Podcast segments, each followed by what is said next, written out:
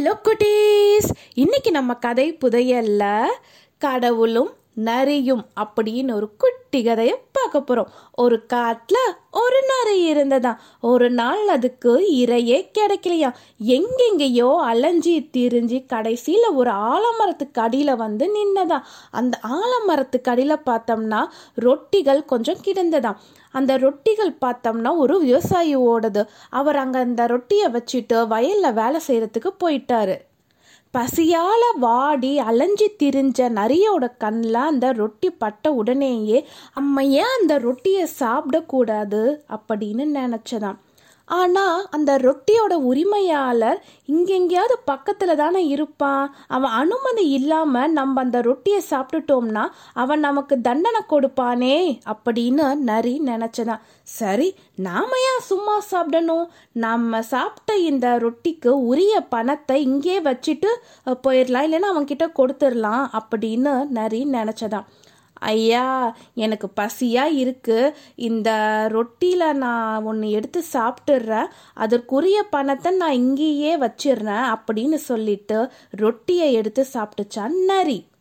இத அந்த மரத்துக்கு பின்னால இருந்த கடவுள் கேட்டுக்கிட்டே இருந்தாரு. நரி அந்த ரொட்டியை சாப்பிட்டுட்டு ஒரே ஓட்டமா ஓடுனது.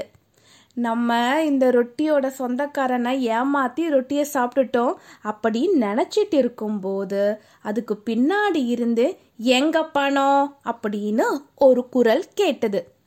பணமா? எந்த பணம்? அப்படின்னு நரிப்பி கேட்டுச்சு. நீ சாப்பிட்ட ரொட்டிக்கு பணம் தரேன்னு சொன்னியே அந்த பணம் தான்னு கடவுள் கேட்டாரு. இதை கேட்ட நரி வேகமா ஓடுறதுக்கு ஆரம்பிச்சது.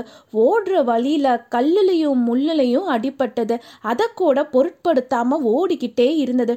காட்டுக்குள்ளார ஒரு மறைவான இடத்துக்கு வந்ததுக்கு அப்புறமா அப்பாடா ரொட்டியோட சொந்தக்காரன் இங்கே வரமாட்டான்னு அது நினச்சிட்டே இருக்கும்போது மறுபடியும் எங்க பணம் அப்படின்னு அதுக்கு பின்னாடி இருந்து ஒரு குரல் கேட்டது. இதை கேட்ட நரி ரொட்டிக்காரன் நம்ம எங்கே போனாலும் விட மாட்டோம் போல் இருக்கே அப்படின்னு நினச்சிக்கிட்டே தலை தெறிக்க ஓடிக்கிட்டே இருந்தது. இந்த தடவை ஒரு சின்ன மரக்கிளையில் அதோட கண் பட்டு ஒரு கண் குருடாயிடுச்சு.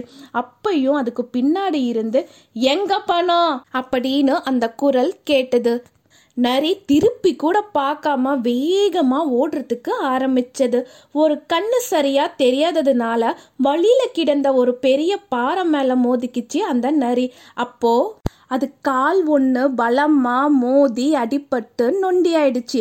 நரி நொண்டிக்கிட்டே ஒரு மரத்தடிக்கு போச்சு.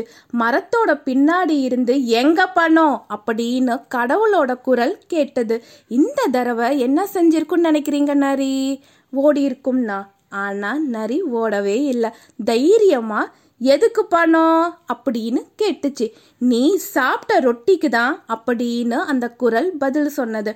உன்னோட ரொட்டியை சாப்பிட்ட நரிக்கு ஒரு கண் குருடாவும் ஒரு கால் நொண்டியாகவும் இருந்துச்சா? அப்படின்னு கேட்டுச்சு அந்த நரி. இல்லையே அப்படின்னு அந்த குரல் பதில் சொன்னது. அப்படின்னா அது நான் இல்லை அது வேற நரியா இருக்கும் அதை தேடிப்போ அப்படின்னு நரி சொன்னது.